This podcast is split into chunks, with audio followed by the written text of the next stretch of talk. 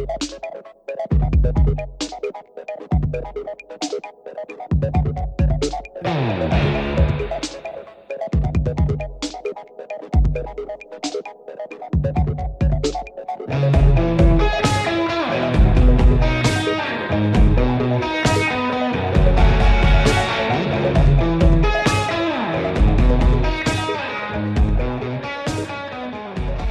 it's Adam Chartoff, host of Film Wax Radio. It's Tuesday, June 30th, 2020, and this is episode number 621 of the podcast. Well, I have moved myself up to the Hudson Valley for a while. My friends, I uh, decided to take a break from New York. If you've been listening to the podcast, you know only too well. I mention it every chance I can in the po- to my guests that these have been the plans for some time, and uh, it all happened in the last week. Just a few days ago, I'm settling in. I'm unpacking. I'm almost done unpacking. Setting up my studio up here, at least my home studio, at least. Uh, so hopefully, now that I'm in a more permanent uh, spot for at least for an indefinite period, you will be able to hear a little better quality audio. It's been on Zoom, and I, I can I will continue to be using Zoom, I suppose, but I'll try to in, improve the quality of the audio, at least from my my own audio, uh, my own audio, and uh, that'll happen soon. I mean, I, I but what you're hearing today, and over the next couple of weeks, have been recorded in the last few months. Really, you know, so please forgive. Although I think that came, things have come out reasonably well. Uh, so anyway, this episode, uh, you know, you know, I have on a lot of people from the film industry, a lot of film directors and actors, that type of thing. But I also, you know, I have a great passion for music, and so I occasionally invite on, you know, musicians, and uh, you know, specifically as uh, uh, singer songwriters because I was one. I mean, a fledgling one. I I can't say I did it with that much uh, ambition, but back before the film days, I was in the music industry. Even before that, going back to the very late 80s, early 90s, I started writing music, songs. And so I played and I started performing them in the 90s and in different clubs around the city and uh, recorded a lot of songs. This is all ancient history now. But I was always interested in songwriting. So that's what drew me to people like today's guest, Josh Rouse, who I, you know, I don't remember how I became introduced to him originally, but I've seen him perform many times over the years, and I've been, you know, he's one of these guys, one of the many guys who uh, has, you know, uh, really been somebody who I put on when I need uh, a little bit of a lift, you know, and just because I find that um, I love the production of his music. He has a very specific style that he's really authentic, and he has evolved as an artist into this what I think of as a brilliant songwriter and, and, and musician. And so I was very thrilled to have reached out to him and to get a, a great response. And so about oh a month and a half, maybe a month and a half ago, we sat he was in his living room in uh, Valencia, Spain, where he sp- spends half of or splits his time. He's got his wife Liz from Spain, and then he and they spend most some of the year in, in Nashville. Obviously, the uh, pandemic has had a certain uh, effect on how much time and when he can get where he goes, but uh, certainly performing has come to a, a temporary um, auditorium. But uh, anyhow, he was in Spain when we recorded this conversation. I was in New York still, down in the city. And so that's what you're going to hear. You know, you can keep, of course, find Josh Rouse, R O U S E. He's uh, made uh, many albums over the years. You can find him on Spotify and on YouTube, and, and, and get, if you don't know his music already, you'll hear a little bit more I one thing I, I regret is that I forgot to tell him that when I first started this podcast, I stole a little bit of, of a song of his. I stole uh, the uh, opening instrumental from this song, uh, "Simple Pleasure." I think it's called "Simple Pleasure," that he wrote on his album, "The Happiness Waltz." And I started the podcast, I guess, around the time this album came out because I, I just well, he's not going to miss a few seconds of the song. So if you're listening, you can go back and, and hear the opening or early episodes uh, where I, I used the uh, music. Anyway, uh, thank you for that. And um, I just want to mention go to joshrouse.com get on his newsletter. Follow him also on Yep Rock, which is his uh, label. Uh, you can also follow him on Facebook and Twitter. Every album is uh, a delectable experience, orally speaking, and I recommend you uh, check out his his uh, catalog if you're not already familiar with it. And I, I promise you, you'll be uh, become a fan just like I am. Here it is, my conversation with singer and songwriter, musician extraordinaire Josh Rouse here on Film Wax Radio.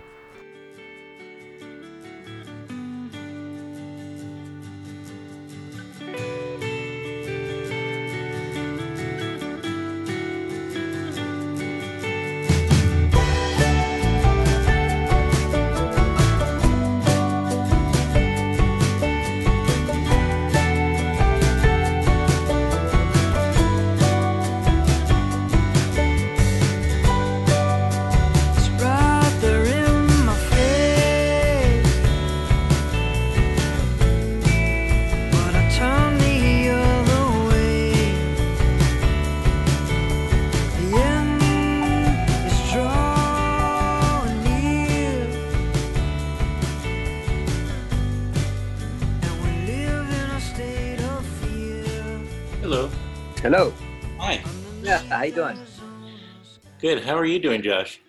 Good. Where Yeah. are you? I'm in New York. Okay.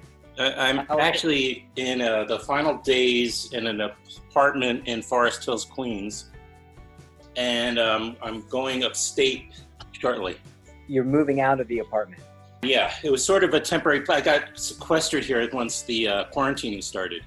It was Oh, my dad's really? apartment. Yeah, Okay. and then uh, yeah, so it's a long story for another time. Okay. All right. Um, how are You're you? gonna go upstate, huh? I'm doing good. Yeah. Yeah, I'm in Valencia, Spain. My I know. my wife and and uh, kids are here, so I came over the 24th of March just in time. Got Oh, one right. of the last flights. Oh yeah, it's a little Casablanca kind of thing where Yeah. right? you got the last, the I last. forgot 20 this is a film podcast. Yeah. right sort of yeah. Uh, i did have an author on actually. I have my the book around here somewhere but on casablanca he wrote about five years ago.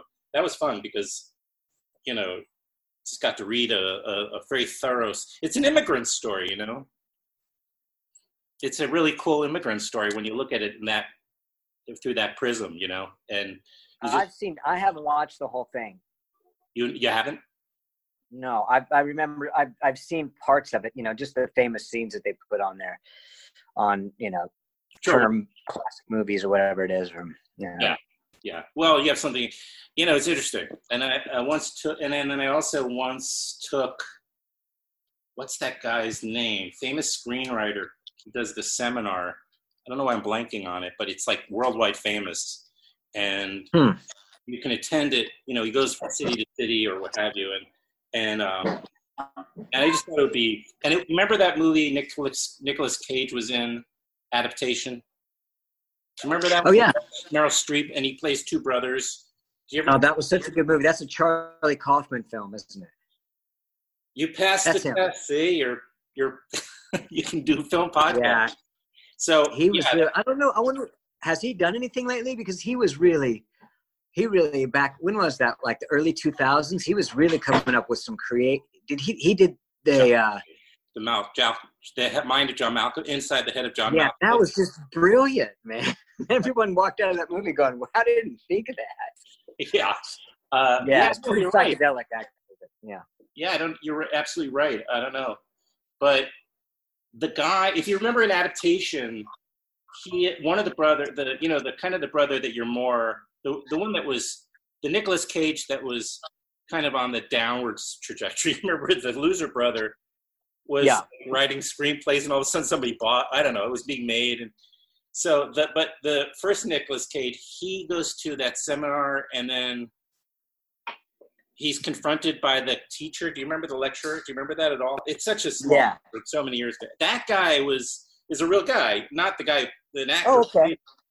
And, Oh yeah, yeah, yeah. He does this screenwriting thing, um, and I took the class with a friend of mine years ago, like like yeah, shortly after adaptation came out, So it was really, and it was a lot of fun. So they they showed Casablanca, in, and they would just stop it. They would show it in beats. So it took like three hours to watch it, and he would just go by beat by beat of the film, t- just you know taking it apart, and um, it was really it was wonderful. It was a, a very different way to watch a film for me, you know. Yeah, that's cool. All right, well, thank you for your time. Take care. God bless. Yeah, that's it. Well, you and I actually our paths have crossed in the past in your Brooklyn days. Uh, Yeah. When I, I, I, I guess I already was a fan, and a, you know, one of your, uh, I, you know, had your uh, number of your your albums. You know, I just a lot of browse stuff here. And I, I guess I don't know if I knew you were living in Brooklyn at the time, like in Carroll Gardens or Cobble Hill or something. Yeah, that's right. Yeah, and I was living. I don't know why I was there as much at that time. I think I was living in Manhattan, but I had lived in Carroll Gardens for many years before that. But for whatever reason, I was there, and I, I saw you once or twice, and, and once I stopped you, and, I, and we said hello. Okay. That happens all the time. Then I was on the second ever Cayamo cruise. Oh, you were on that. yeah. The one I got left on. Yeah. What? I missed the boat on that one in Mexico. You did? Oh, yeah, you didn't know that. Yeah, they haven't asked me back.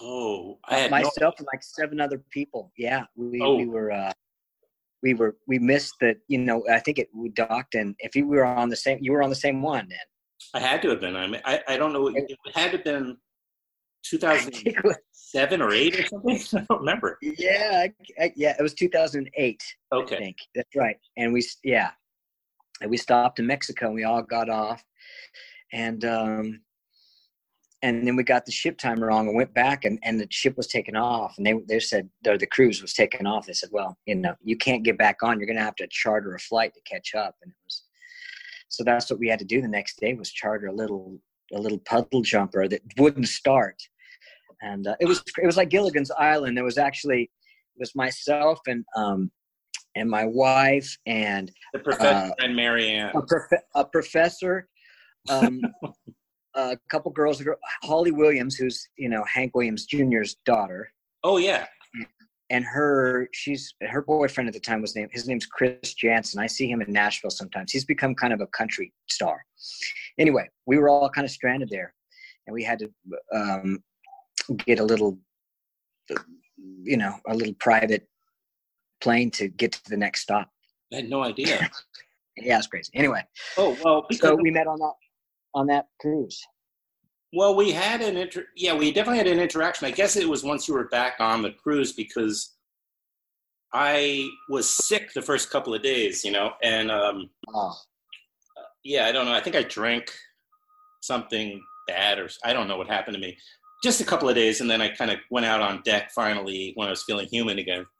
And I met, I was like just laying out on a chaise lounge or what have you, and this mother and daughter that I met there, they, I mean, I, I, I hadn't even met them yet. They, they were, they were. Do you, are you wearing sunscreen? Are you okay? Because we're worried about you. And um, this, is, again, it's like third day, and um, and I said, yeah, I'm fine. Uh, and then I'm starting to talk with. From that moment on, they adopted me on that cruise because I, wow. was- I couldn't get any friend to go, Oh, and I was recently divorced, and I just it was my way of taking myself like on a vacation. yeah. And I had a young son at the time, and I was just miserable because I, was, you know, I was- got sick. I was missing my kid. I thought, oh, what a mistake. And y- you know, even though um, uh, by the second or third, by like the first night, I talked to somebody who worked for the concert series, and they ended up giving me a, a another band for like the, the early show. So I had like, you know, remember how they had two shows every day? Yeah. things. So I could go to like see so much music. So I was seeing like you know uh, Demi Harris and Lyle Lovett, Yeah. you know all those guys, uh, Shawn Colvin, and and I had been working in the music industry at Sony Music, so I knew a lot of these people. You know, not personally, but uh, you know, I was really into the music, and so and I was really thrilled that you were there. And then you were playing like a smaller show one night anyway in one of the lounges, right? Do you remember this? In the ca- I had a casino gig. Yeah. Yes, it was in the casino. But you were terrific. And I had met this girl And of course, she was from Nashville. It turns out where my recently divorced wife was also from Nashville. I got married in Nashville. Oh, Um, wow. Yeah, at Cheekwood. oh, okay, nice. Yeah, it was a beautiful spot. So I'm just going to show this to you, and then I'll I'll actually make this uh, podcast about you. Because I'm talking, I'm hogging it up. Well, that's us. Look how young we were. Wow. Yeah. Look at me. Jeez. Yeah. Yeah. Well, this is I'm Fantastic. usually closer to that weight, not like I am here quarantining for three months and I'm gotten fat and pasty and oh well. Um, How, how's the situation in New York now? Pretty.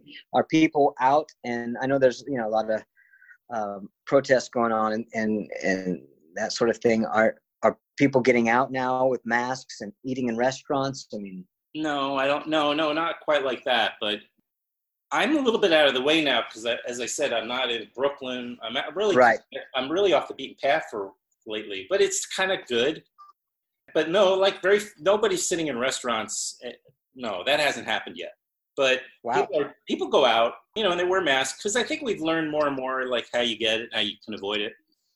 So the majority of people that I see are wearing masks, and you know, even if it's just out of respect, you know, if nothing else. Um, but people are running errands now. It's like a new way of life in a way. You know, it's like we've adjusted. It's been like almost three months. So That's crazy. Yeah. cur- now they have a curfew this week because of those protests and the adjacent vandalism that's going on from outside, frac- mostly from outside fractions that are, you know, and Mhm. so they, Yeah. So I was actually supposed to go up a few days ago to see this house I'm going to be renting, and uh, and I couldn't even go because I was worried about getting being able to get back into the city and being able to you were you're not allowed to be out and drive till till Sunday. Wow. It's like crazy. So it's, it's really crazy. Uh, yeah, here in Spain, it's been like that too. It's been pretty, it's been intense. Um, but for the past few weeks, maybe three weeks, things have, you know, we're in phase two now. So we can go to the beach, restaurants are opening up, Oh, good. uh, a lot more activity, you know.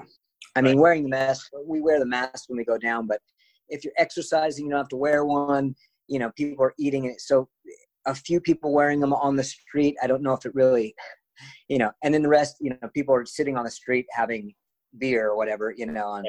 And, the, and the outdoor cafes, which is really popular. So I don't know how effective the masks are to that, you know, if you're outside or, you know, Or is most of the eating outside too? Like at restaurants, they have a lot of outdoor, like, you know, it's Europe. So a lot of people eat outside. They do. They do, but they're at half capacity now inside. People, you can go inside and like every other table, they can they can sit. So can Right. see. Excuse me. So they stay open twice as many hours now, the restaurants. Yeah, yeah. Man, I don't know. Yeah, so we'll, we'll muddle through some. I mean, we have no choice, right? Right. So Right. are you coming back? I know you split your time between Valencia and Nashville. I don't know. Yeah, kind of looking at flights and figuring out this summer with with uh, the children, and we have a home there. That's kind of I have someone checking on it. Our dog is with my aunt. You know that we're trying to we're trying to figure all that stuff. Just like everyone else, you know, I can't really travel that well. We probably can now, but then coming back and you know the whole thing. We've been homeschooling, and they still have one more week, week left here. So it's been it's been uh, definitely a challenge. I haven't been able to, you know, all my concerts have been canceled until October. Right. Um, so yeah, I was just actually working on some finances before you called and going, okay, what's going to happen now? What are we going to do? So and I'm Well, sure that You're welcome and sorry. Oh, so it was interesting because I've been trying to, I guess, more aggressively in the last few weeks to connect with you because you're one of these musicians that I've just felt, uh, you know, has provided me with so much joy over the years, and I've seen you play. Uh, once I saw you downtown in the city, I don't remember the venue. It's like outside. It was like probably 15 years. ago. I don't know what year it was, but some. Oh, some oh, was it was was it a park outside? yeah, That was a cool. That was a great show. I remember was a- that. it was a wonderful show. we played it, it was like i wasn't sure you know it kind of packed up in there and everyone was seated. And then I think after the third song, I think we played that song Carolina or something. Everyone stood up and the whole thing just changed. And we were like, yeah, this is this is more like I can't remember what, what the I, saw Cat Power there. I saw a bunch of shows there Fort a few years something? later I did it. Fort something? Yeah, yeah. It's like a Fort something park or something like that, right? right, exactly. Like Battery Park or something? Or Bat, was it Battery Park? I don't know. It might have been in that area. It's so long Yeah. ago, but it was. You're right. It was a great show, and um, it was the first time I saw you live, and then the Cayamo thing, of course. So I was, you know, I, I I do this podcast. It's mostly like you said at the beginning, film people, but you know, it. I, I also do like to talk to other types of storytellers or artists, and Yeah. so I bring on a musician. So and then I had on. Uh, I was also a fan of Joe Joseph Arthur Oh yeah, for many years, and uh, I guess the catalyst was maybe when I saw you on his podcast recently. It was. Oh yeah, yeah, great. yeah. And I said, "Hey, I, I got," but I, I had Joseph. Uh, also, I I was at a party like last around the holidays. A friend of mine has every year in the village, in the East Village, and um, I'm standing there, I'm h- hanging out, and the next thing I know is Joseph walks in. I never met him. I've seen his shows, but I, maybe I met him like, "Can you sign the CD?" You know, but um, and I was just trying to tell you, he was so sweet, you know, and I Yeah, said, he look, you know, I kind of like always feel a little bit self-conscious bringing it up because it feels awkward. But I said, you know, I do this podcast. You come on, and it was right before he was re- starting his podcast. You know, so he's really into it. So we, I met him at his apartment like a week later, and we did it. It was great. Yeah, he's uh he's a good guy. I've known him for a while. Yeah, just the circuit, right? And the Yeah, I think yeah, I think we started at the same time, and um, I had uh, uh, some friends up there that uh, played in his band, and then they would come down and play with me, and then uh, oh really? we met at a show. Yeah, kind of shared a couple of music. And one of the guys that was producing the Under Cold Blue Stars record, he was working on one of Joseph Arthur's records at the same time, flying back and forth between Nashville and and uh, and New York. So we just kind of we knew each other through you know through friends, and and then well, I think we met at a show or something, and then we did a couple show festival shows together, and yeah, Very cool. Um, well, so I don't know. Remember, I guess I went through the website or something to, uh, and then I get an email from this guy Jake Guralnick, right, and I'm like Guralnick. That's yeah, Peter Guralnick, yeah. Yeah, I know, I know. And I was like, oh, that's another guy I've been wanting to talk to forever. So it's, we'll see. Uh, we'll see what happens. You know, I I read a number of his books, you know, over the years. So Yeah. pretty. How did you connect with him? Um, actually, I connected with him through my record label, Yep Rock. Right.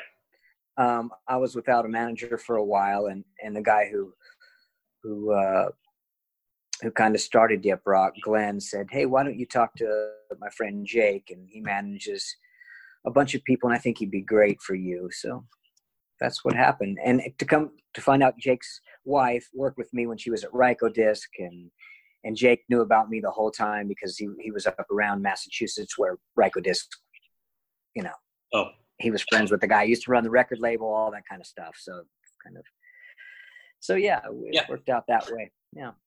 He's a good guy.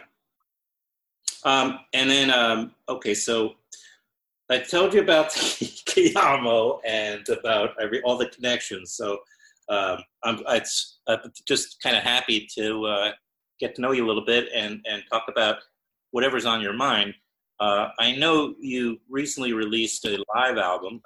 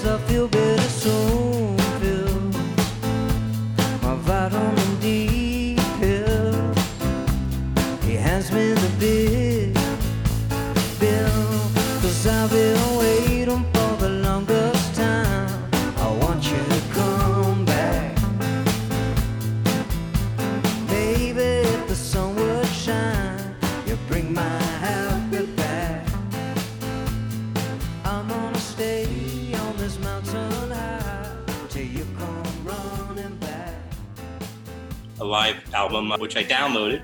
Oh, cool. What is called? Live, live at I, there there was a um, kind of a misunderstanding about the title, and I liked it so much that I just kept it for the title. You know, Sure. uh, we, it's a weird, it's a weird. We, so, Yep Rock is out is in North Carolina, and there's a a weird venue. It's called Haw River Ballroom, and it's in a town called Saxapahaw.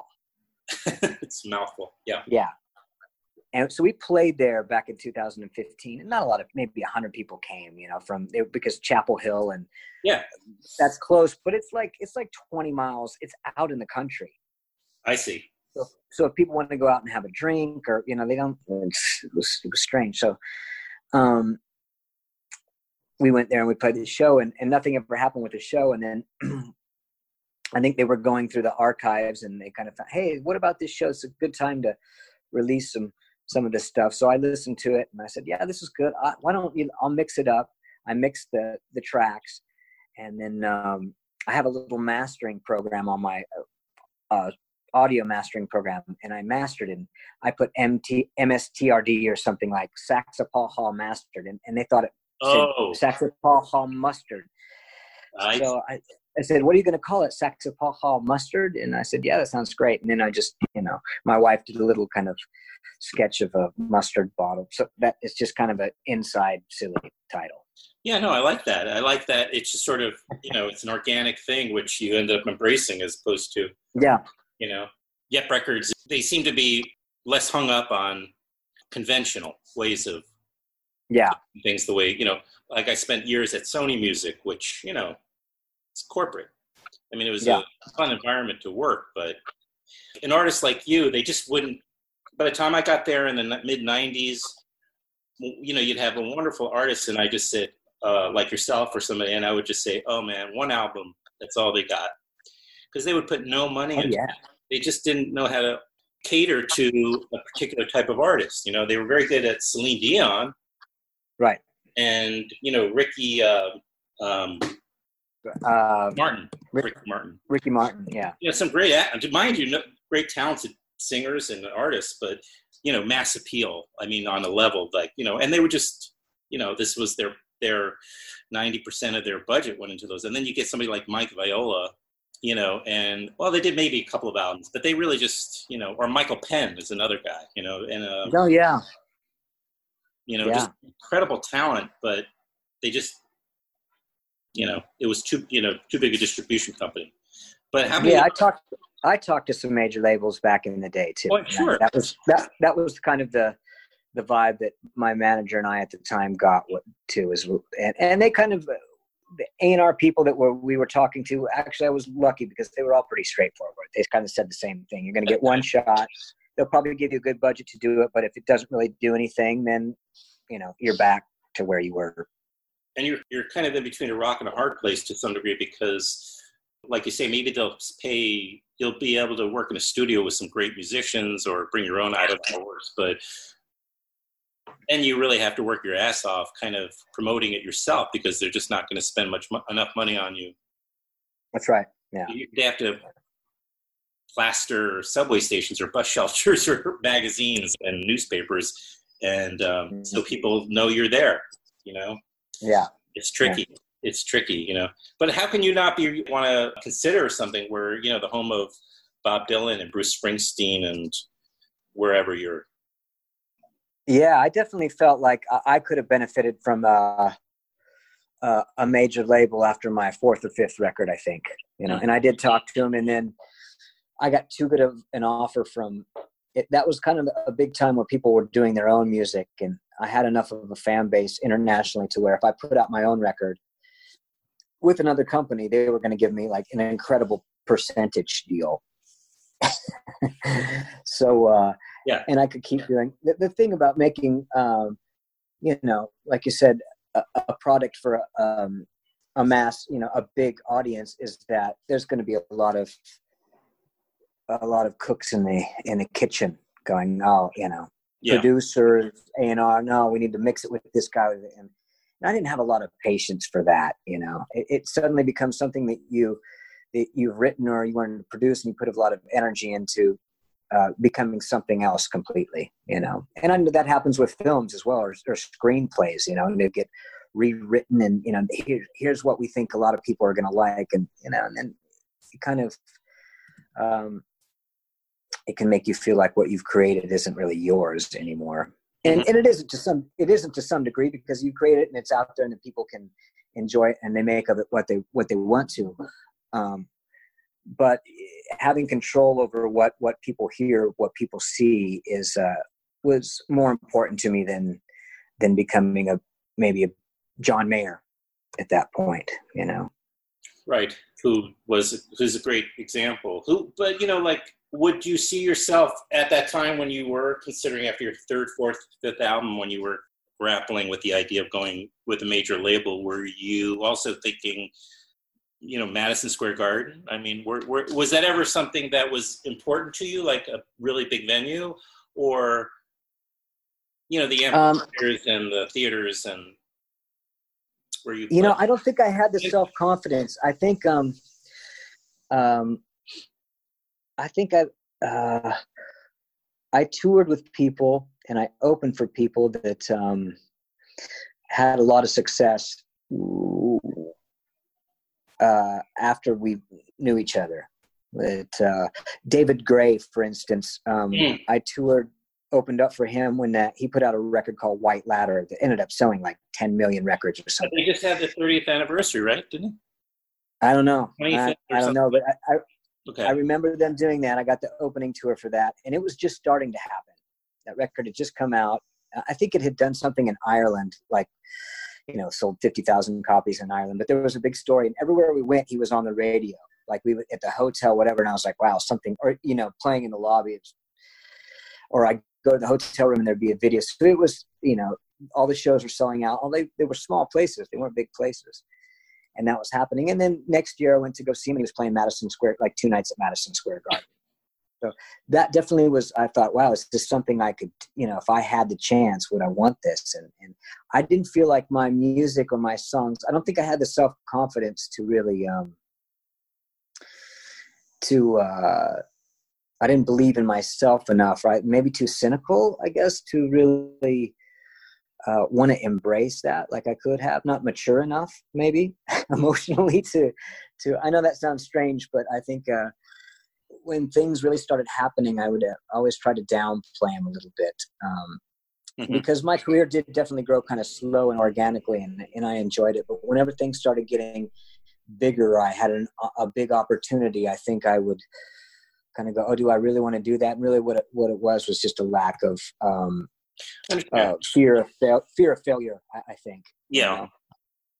Which happens to a lot of people, you know, and it definitely happened uh, with me sometimes. Although you know, deep down, I kind of I wanted those things, you know, but I thought I don't think my that many people would enjoy my music, and I knew that um, sometimes making there's some people artists that can manage their career enough to where or they have a manager that can do it for them that can do a lot of speaking for them to put them in positions to where um, um, i didn't feel like i had the personality to do the radio interviews or you know that kind of a, a celebrity thing to get me to a Madison Square Garden or, you know, or maybe I was, you know, it, to, to put it in a more modest way, maybe I was a bit too humble. You know, I, I just I didn't. That's fine, but playing in, uh, you know, playing at uh, Battery Park was great. Yeah. no, I, I, think your, your songs are. I mean, the majority of your mu- music. I mean, you can scale accordingly, of course. If you're, you know, going to play Madison Square Garden, let's say if it's not your show, maybe you're just there with a some sort of other kind of situation. But primarily speaking, you have an intimate type of approach. I mean, your voice, right, and your song, yeah, it's intimate, and you, there's no intimacy at Madison Square Garden. No, I mean, I you know, by and large. There's a great uh, book that How Music Works. Have you ever heard about the David Byrne book called How Music Works? No, I don't know. Have you heard of this? Oh no. man, it's great. And he kind of he explains it to where how music is how music is created, and it's created with some place in mind. Like when they were starting out, they created those talking heads, those songs for the CBGBs to play in that room. You know, the recordings were almost like that. No reverb. It wasn't big. It was direct, very quick, tight notes. You know, very syncopated right. rhythms. Sure.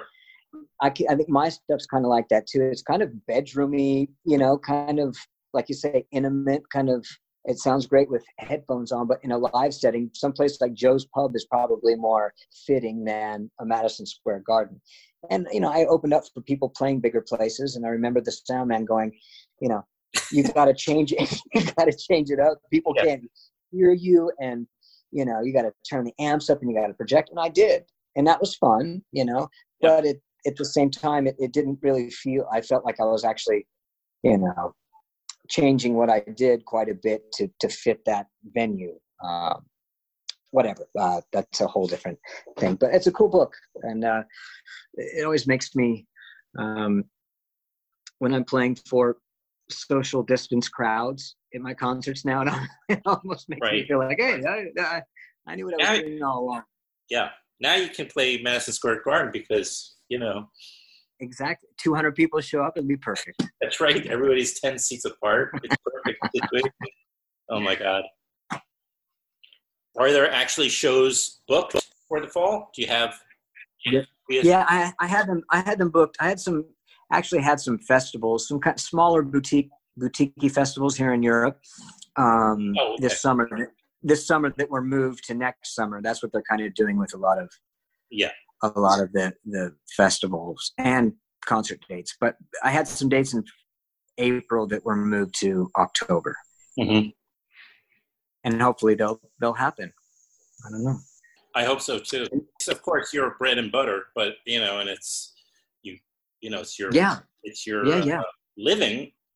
I'm just like uh, the one one of the main things I look forward to uh, being in New York City in the summer, in the spring and the summer, are all the shows that go on, you know, and all the music around this, you know, it's just in Brooklyn and downtown. Yeah. It's just such an incredible thing. There's free concerts and shows at like Lincoln Center and, you know, Prospect Park. I mean, they're just so wonderful. And, and let alone going to see a few shows elsewhere. And it's just, uh, and I usually, of course, at film festivals uh, also. So, you know, you, it's all it's over. So this whole year is, uh, is, is, I know it's been it's been a real shitty 2020, man.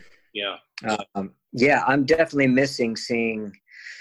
We went out to eat the other night. We were sitting outside, and there was two guys with acoustic guitars and a guy playing the saxophone at another table in a different restaurant outside. Just kind of hippie-ish dudes, you know. But it felt so. It was like, oh, yeah, I really miss just hearing live music and going to see shows because I, I go see quite a few shows in Nashville and here in Valencia when I'm when I'm here um, yeah. when I'm not touring. So I, I, I know people, the fans and people who play music are, are missing it a lot. Um, what do you like to go see? Uh, whomever you know, I have a lot of friends that play. Um, yeah, I bet. I have a couple just frequent spots that I go to in Nashville, like a place called the Five Spot mm. which is a, it's like a dive bar, I guess, but it's great local and and national inter, international groups play there. But I know everybody there, you know. Right. Um, Come on, Josh. Come uh, on, play a set. Come on, please. yeah, yeah, yeah. Do you um? Uh, and you know, Nashville's full of full of you know incredible talent. So everywhere you go, is everyone's really good. Right. Yeah. No, no. Yeah. There's a lot of. I'm sure you can't just show up at the, um, you know, am- too amateur in Nashville because even the street buskers are uh, incredible talents. You know. Yeah, exactly. Uh, where where is the five spot? What neighborhood is that in? that is in East Nashville. That's where our house is in East Nashville. Okay. Yeah, I got. I used to be. Uh, my in-laws were there for many years, so um, I was uh, frequently making trips there. And during them, we, of course, like I said earlier, we got married there, so there were a bunch of trips around that and coordinating all that. And I miss. Wow. Yeah, I miss it. You know, I miss my trips there. Yeah. But I have a son. My son's he saw his cousins there, so. How old? How old is he now? My son? Yeah. Shoot, I knew you were going to ask me that. No, I'm kidding. He's 16. Oh, great. Wow. Yeah. He just Wow. turned 16 a couple of weeks ago. His mother was who's working in uh, Los Angeles. She flew in. We stayed here. She we she brought him back to Los Angeles. He has also a half sister, so she brought the kids back to Los Angeles. So as of like three weeks ago, I've been alone here, which is, you know, which has been okay. I, I thought it was going to be I was going to be better, but it's it's a little bit. Uh, I, have, I mean, I have a lot of friends around. It's very isolating, you know. I know. Yeah, yeah. Yeah. Have you been watching any any films? Oh yeah, well yeah, I, I am watching a lot of films, and um, I you know I've been I do the podcast, and um, I bring on a lot of filmmakers and actors onto the show, and uh, I'm trying to think of what I've been watching lately. It's things are kind of slowing down in that regard too, though. You know, so I I kind of like catch up or I rewatch a lot of stuff. Like I don't know if you know, do you remember that movie Gas Food Lodging? Yeah, sure. Uh, Yeah. So I had on the Allison Anders, who you know directed that. And Oh, cool. she made a bunch of movies, so she came on recently. So you know what I do, end up doing is I end up rewatching a lot of the films or watching the ones that I I've not seen before. So because I really try to do my due diligence, you know, when I when I bring somebody on, um, and then coincidentally, my just through this series of, of, of bizarre incident, I'm now getting Illeana Douglas on. Do you know her? Mm-hmm. Who's that? The actor Illeana Douglas. You will. No. What? she was in um. What is the thing she might be best known for?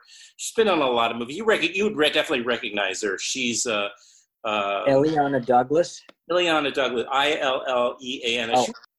And she was in. Do you remember How many that times? movie? Has, Scor- how many times has Scorsese been married? I'm I don't I'm know. I don't think. I don't think that often. Okay. I don't know.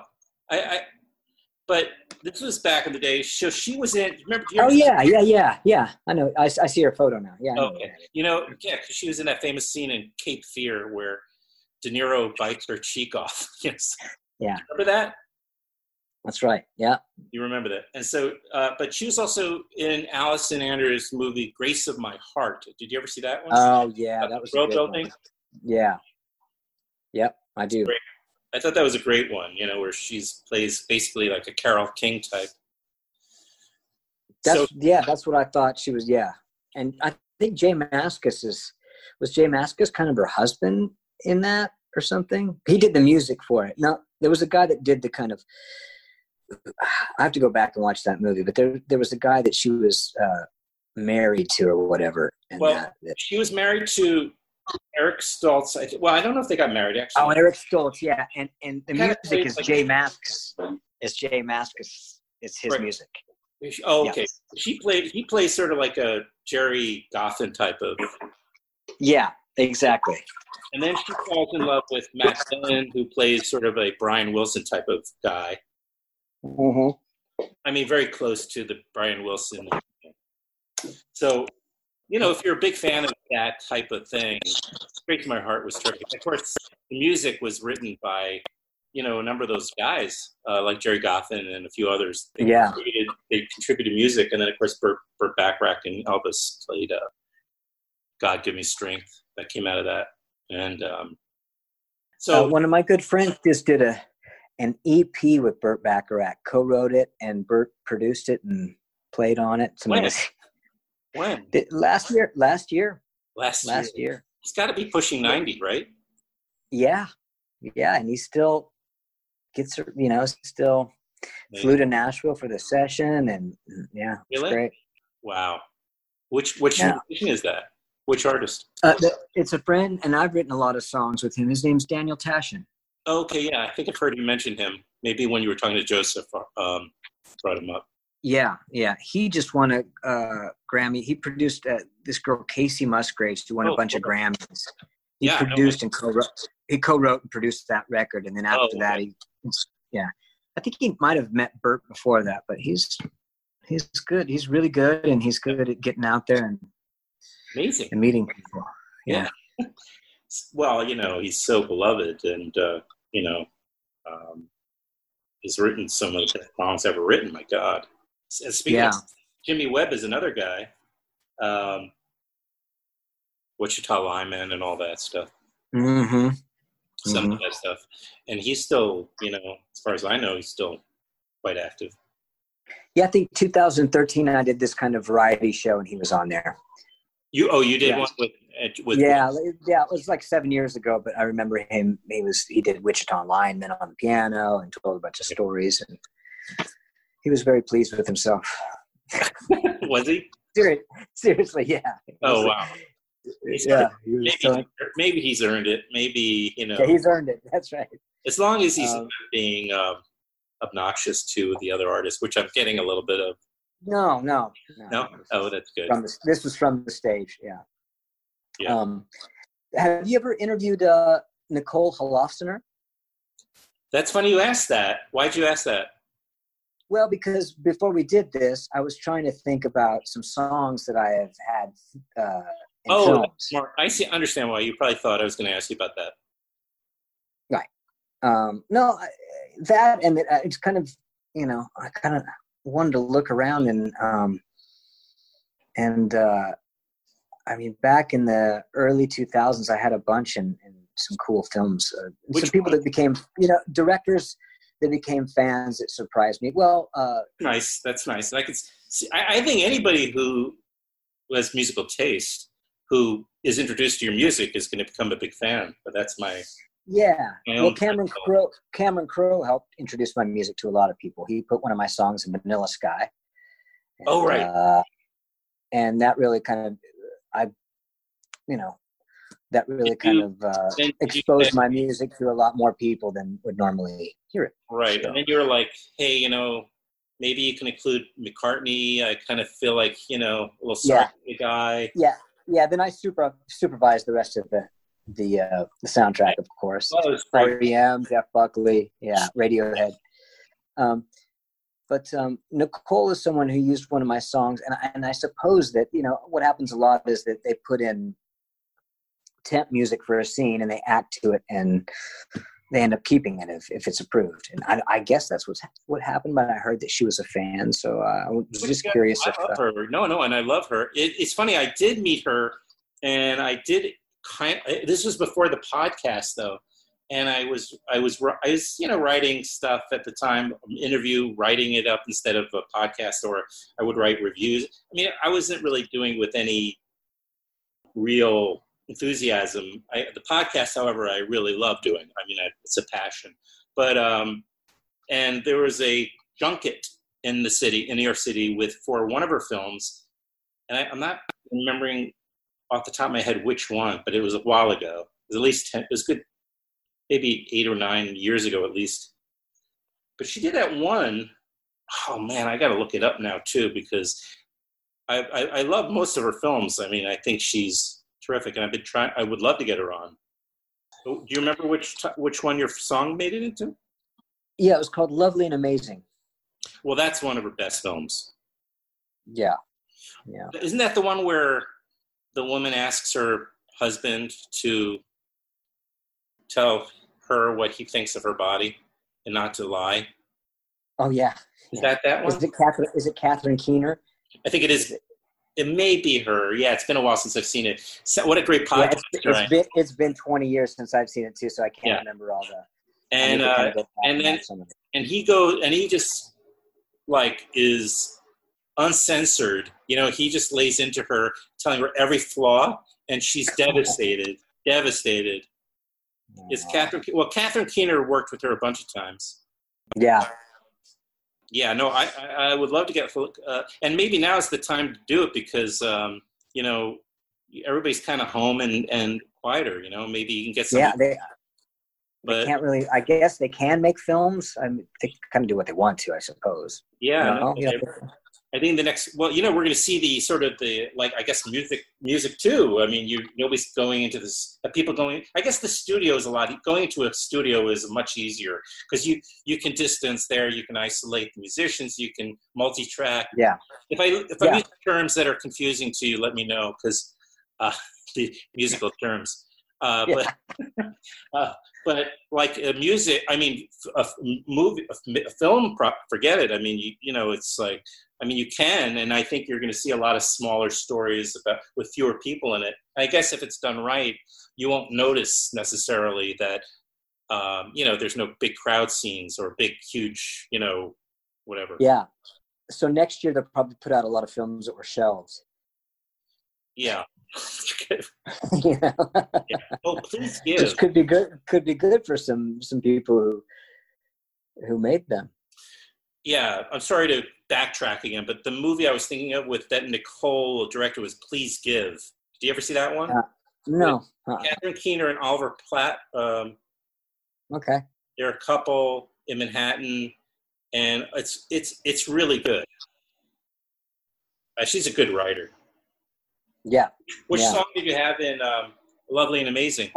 I think it was one off my second record. I think it was called Laughter or, something like that. I can't remember, to be honest. But uh, So you Vanilla Sky, Lovely and Amazing, two big. I think those are two really well known movies. well, uh, yeah, I had, uh, and at that same time, Sydney Pollack evidently became a fan, and he in uh, there was a film that came out. Sydney Pollack, yeah, Oh, and he used a song in um, in um, Klute. In Klute, no, it was uh, that's the seventies. I know. in Klute, yeah. Uh, Did he direct that? Um, I think he directed Klute. I don't know. They shoot horses, don't they? in uh the trans the translator it was one with nicole kidman and she plays a uh Oh yeah.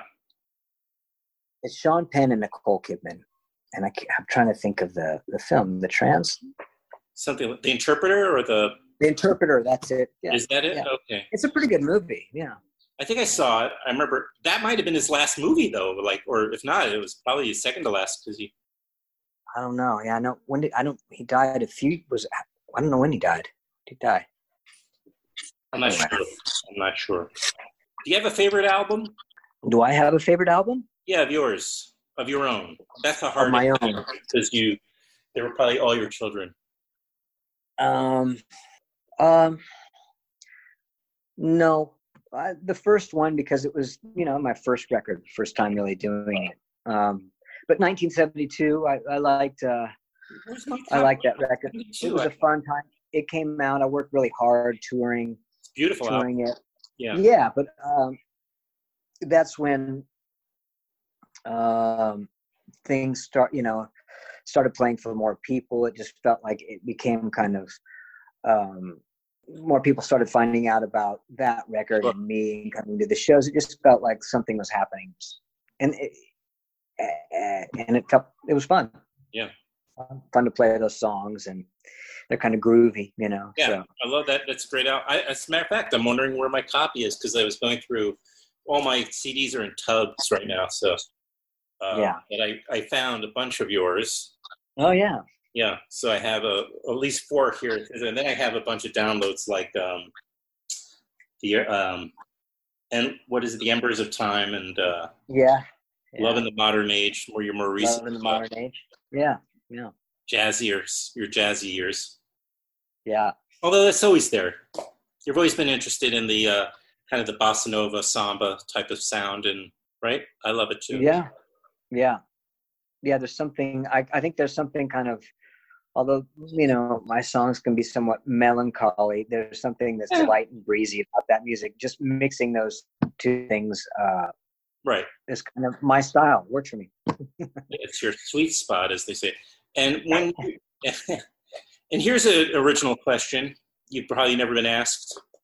Uh, when you were kind of coming up and you were starting to, uh, uh, well, first of all, when did you start writing music? I should back this up first by asking. In high school. Yeah. And yeah, you were high school bands. were you always writing on guitar? Yeah. And then um, were there like your go-to guys? Guys meaning women or men? Not really. I mean, at that point, I would just try to learn a song, and then if I was going to write my own song, just kind of take a part of another song and rework it a little bit, or What do you mean? just copying, just copying other things. I would take something off. off uh, I would take what's that? Yeah, go ahead. I think you're answering my question.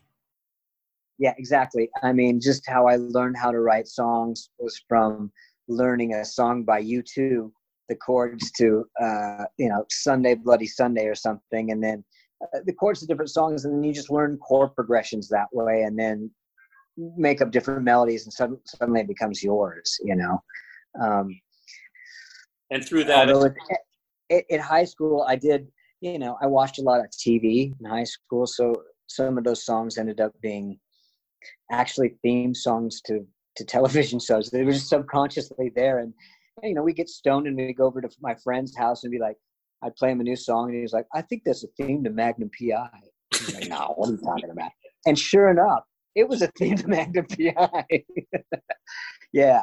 So uh yeah, just anything that was around, I would just kind of uh, it would, yeah. seep in there, you know, Yeah, even things to people. Yeah. So, but that makes sense. Then out of that, though, do you develop, right? You figure things out, and it becomes Yeah, I mean, things get filtered down and mixed together, and all of a sudden you come up with something that, hey, this is kind of original. I don't know where it came from. It's in there, you know, it's all, Right.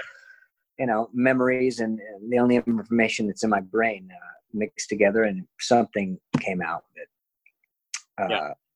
was decent. That took a long time, though. You know, I played a lot in a lot of bands in high school and and in college, and recorded with those groups. And I was usually the principal songwriter. Um, everyone would kind of make up their parts, but I was I was the only, always the one with a bit more passion, kind of driving the project.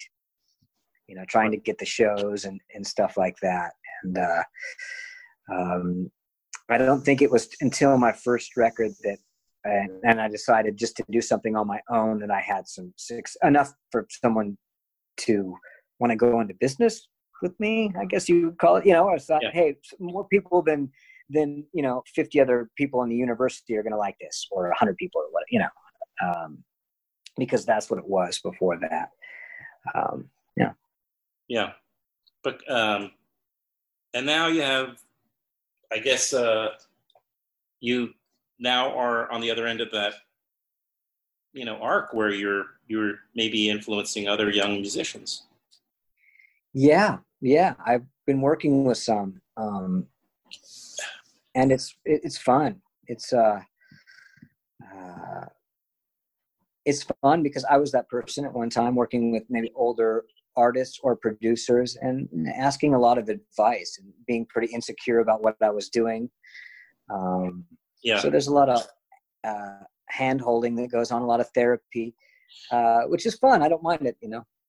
Uh, Well, they say that about film director I've talked to. Like I was talking to Barry, you know, Barry Sonnenfeld, who directed the Addams Family movies and the Men in Black movies and a bunch of other stuff. And he he said, you know, a lot of the time you're just like somebody walk. You're just making the decisions. They just people want to know you're going to make the decision. So you hold up a red folder, Right. green folder, or somebody comes up to you and they go, "Here's a red folder. Here's a green folder. Which one?" And they and he goes, "The red one." And that they're like, "You're a great director." You know, it's kind of like so. There is that the decision. They just, somebody has to do that. You know. and and to and to you know um, give a small reason why well you're going to want that green one because such and such you know it's uh Yeah, I guess. Often I think things are so fast paced, maybe they don't even care. They just thank you. That's all I need. You- yeah If you get a chance, I'll send you. I I mean, you know, I'll send you, uh, or through Pete, uh, Jake, I can send you a. Uh, well, it's called Film Wax Radio, so right um, you can you can just check out the show. It's on every you know, and uh, the Barry Sonnenfeld. He's he was a very entertaining guy. Yeah, very funny guy. But um, it's amazing because you you you got to be on. I don't know constantly dealing with so many different types of personalities and i try to keep the show you know whenever possible i try to keep it uh, entertaining too because some people that listen to this to this podcast are really into film and they think they're going to just like learn stuff through anecdotes you know and then i'm hoping that other people can kind of dig it just because you know it's fun and there people are talking about stuff that that sort of relates to you know that they can relate to.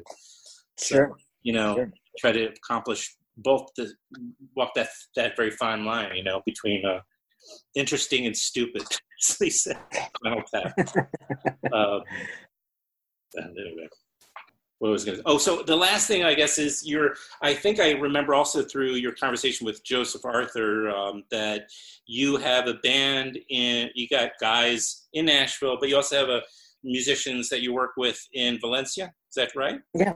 Yeah. So when you're performing i guess locally or or would you be working on like maybe recording something or like with Yeah, those I hypothetically I- Yeah, I started a studio um, with a couple guys here back in 2010 or 11, I think. oh wow and they were guys that I had met around that were good. And they were playing with different people um, on kind of, I guess, a national level in Spain. Good musicians, and uh, Uh-huh. they happened to live in my neighborhood, so we became friends. And they played with me, and um, we, we're still friends, and we still play together. Um, and that studio is still kind of, uh, although I'm not here that much, I still do things in there, and it's still partly mine, I guess. And uh, so yeah, and I, I also have just a long-standing relationship with Nashville and, and a lot of musicians there, and a, but a, a core group that I've played with for the past twenty years. Mhm. So, um, but a lot of what I do now is just solo performance. Um, makes sense right yeah, just for uh, uh, the economics of it and the size of rooms that I'm playing. You know, um, I was going uh, I was going to do some shows this summer with a band that's here in Spain. i see um, or if they're bigger shows in the states. I do that. But mainly, what I do now is our singer songwriter rooms. So to to bring a, a full band there and the expenses and just sometimes it's just too much, you know. oh yeah right And No, it doesn't it doesn't really work in an intimate setting, you know. I mean, it can we we we can play quiet as well, but you know, when you get a drummer and and a bass player, you kind of want to rock out sometimes in a bigger place. And I, I still do that, but there's definitely a balance between playing with bands and, and performing solo. Um, usually, when I have a new record come out, we do uh, a tour of the states and Europe with a band, and then it's a mix of things: me performing solo, or even in, a- in a duo format sometimes. So yeah right or, or you mean half the show might be just you on a guitar and then yeah, or I'll bring a drummer. I'll do like a Jonathan Richman thing where I'll be drums and guitar and Jonathan, tell lots of jokes. and- yeah, Uh, I love that guy too. yeah, he's great. Did he go do Joseph's? I wonder if he did Joseph podcast. That seems like a natural. That seems like somebody who Joseph Arthur would want to get on his podcast. Uh, It would be good. I would definitely. That would be a podcast I wouldn't miss. I don't know if if, if uh, Jonathan Richman does a lot of podcasts. I know. I think he's, oh, okay. Well, he feels kind of anti anti tech uh, technology. I think. he's going to spend a lot of time talking about Zen practices, when you know, and meditation, and he's a, a funny guy. Oh yeah, I yeah. love, I love him though. You know. Um, well, I guess I was wondering if, um, in if you were writing, um, if, if it's even like something that uh, when you're, I don't know how much of your time you're stuck inside, but it might be equal. It just as you, you know, one might think, oh, you're inside, so therefore you must have all this time to now just you know write. But in a way, it's hard. I, I think it might be harder. Yeah, there's definitely a. Um, you think, oh, I should be creating now, and that's that's the first uh, Right. creative blocker right there. Is when your mind does that. Oh, I need to be creating. It's no, it's over. Yeah, right. I, I've made up a few things Uh-huh. since the. Um, yeah, and I had some things that I was working on actually right before this started in January and February that were really nice, and I kind of got to finish some lyrics for those things, and um, you are, yeah, you do have a certain, I guess, discipline, so you can put that into practice, right? Yeah, yeah. I'm I'm trying to work on stuff. Um, I also have a. I kind of realized I had time to go through some older hard drives and just a lot of music I haven't released um, that just never fit on a record or sure. from five, seven years ago, songs that I've recorded, having a studio here and just recording at home and um, records worth of material that, uh, so I started a Patreon account. Oh, good. I'm glad you brought it up. We can talk about the. Yeah. And, uh, so I just release a couple unreleased songs every every month, and I do a, a live concert there, like a, a private live live concert and uh, and it's cool. I think it's it shows there's stuff from country songs that I've done to like more Brazilian to you know English shoegaze stuff. You know stuff that you know if I'm searching for an idea or I, I just feel like recording or writing something that day and I do it and I actually flesh it out or even have other people play on it. It just never ends up on a record, um, but it's a cool thing. Um, that's kind of uh, that's become a place for that now. It's great. And it's like five bucks, you know, I'm just charging five bucks a month. Yeah. Or more. You know, people want to donate more every month, they can. But I think it's, I just started a few months ago and I think people are really enjoying it. And I'm enjoying kind of going through that and curating it a bit. And I'm telling some stories about uh, writing a song or, you know, talking about, you know, a, a, an experience that I've had, just kind of some essays, you know. That's way awesome. to get my writing after. And my my wife is trying to is editing them. Oh yeah. She's well, like, you need someone to edit these essays. I was like, okay. I think I saw one. I mean, obviously, this wasn't on your Patreon, but I think I saw you do one live concert. Was it FaceTime Live or Instagram Live? I don't remember which. I think I've done YouTube, maybe. YouTube Live. And doing on YouTube. And you're, yeah, you were doing. You did like a house show, and then um, yeah. And then at the end, your I think your uh, your wife was singing harmonies on uh, off, off oh yeah off camera. Yeah, yeah. Was that? Did you just do one of those or? No, well, I've done one. I'm doing just one a month, so I've done I've done okay. a couple. Right, because there are people doing like you know every week, every. So yeah, it can I'm, be a little bit overwhelmed. This this thing is you know artists have a hard time sitting still, so it's definitely sure. overwhelming the amount of Instagram Live and, and Facebook Live, and I mean, it's nice, uh, but it uh, you could spend eight hours a day just watching performers, which is good. I but know. I do. I've been nothing, nothing, takes the place of going and, and you know interacting and having a beer and watching a show. You know? No, no, and I, I, it's nice in the evening to turn that on after you know it's it's just find somebody doing a house concert right now. It's it feels connective, you know. Yeah, it is nice. I have a friend uh, that I haven't spoken to or seen in a long time in England. He's doing them, and it's kind of just nice to see him. What's see that he's doing? His name's Tim Keegan. What is it? Tim Keegan. Tim Keegan. Okay.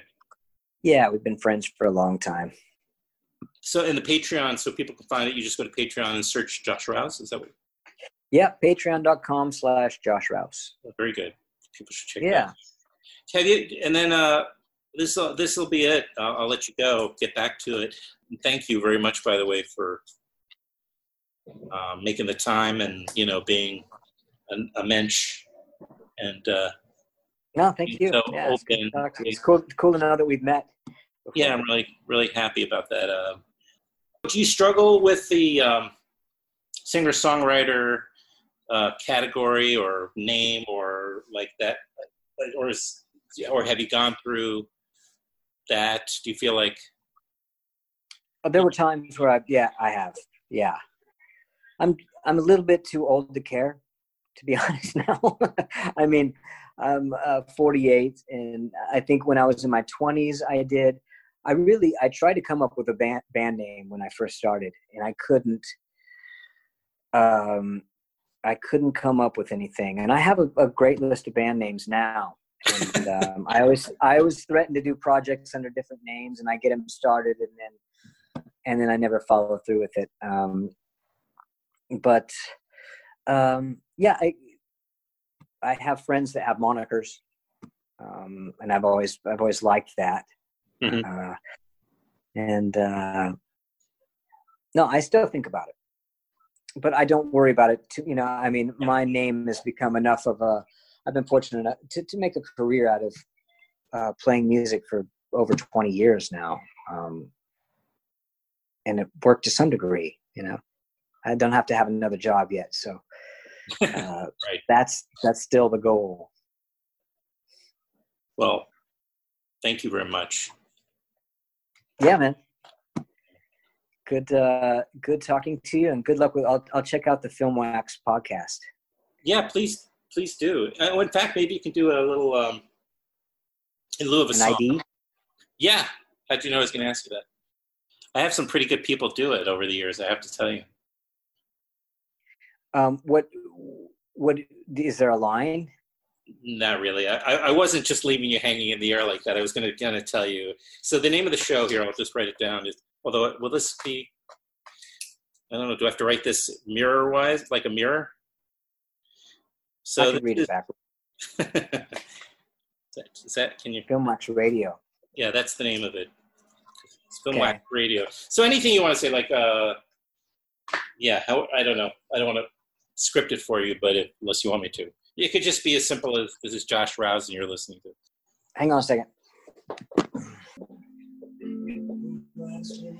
Oh my god, what a treat!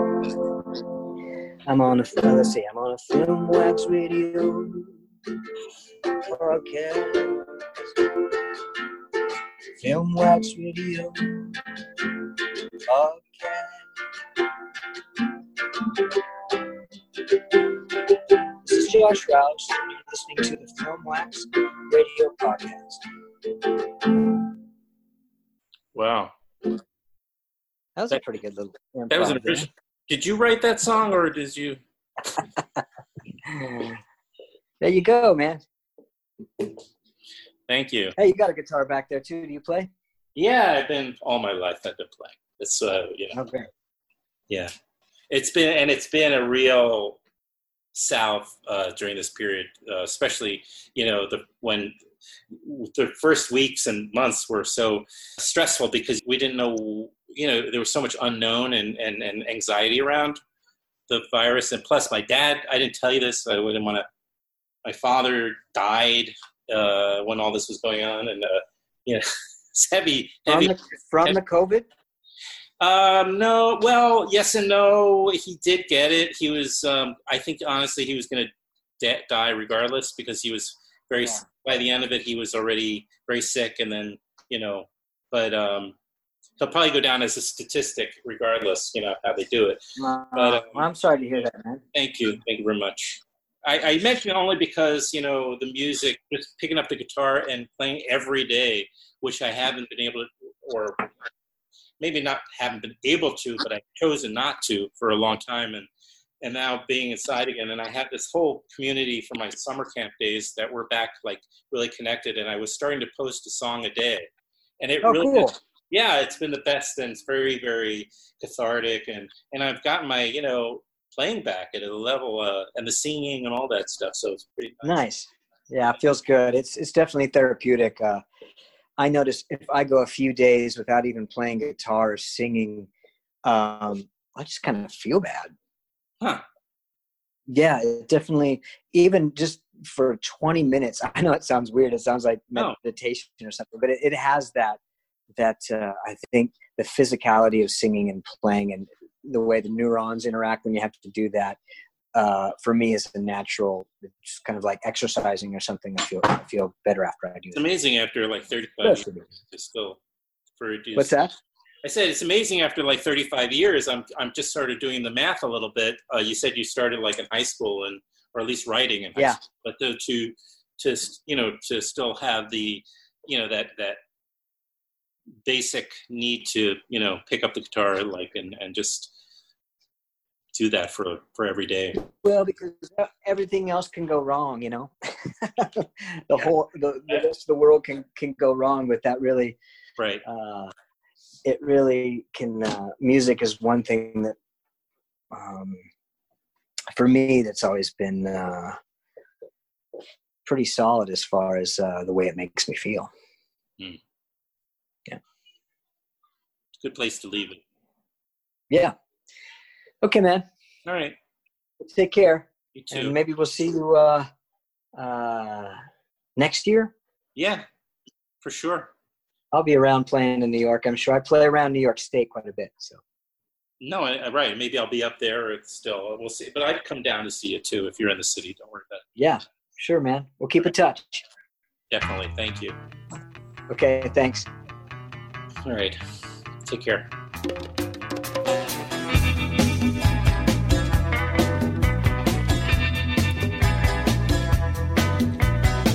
broken lines, broken strings, broken threads, broken springs, broken idols.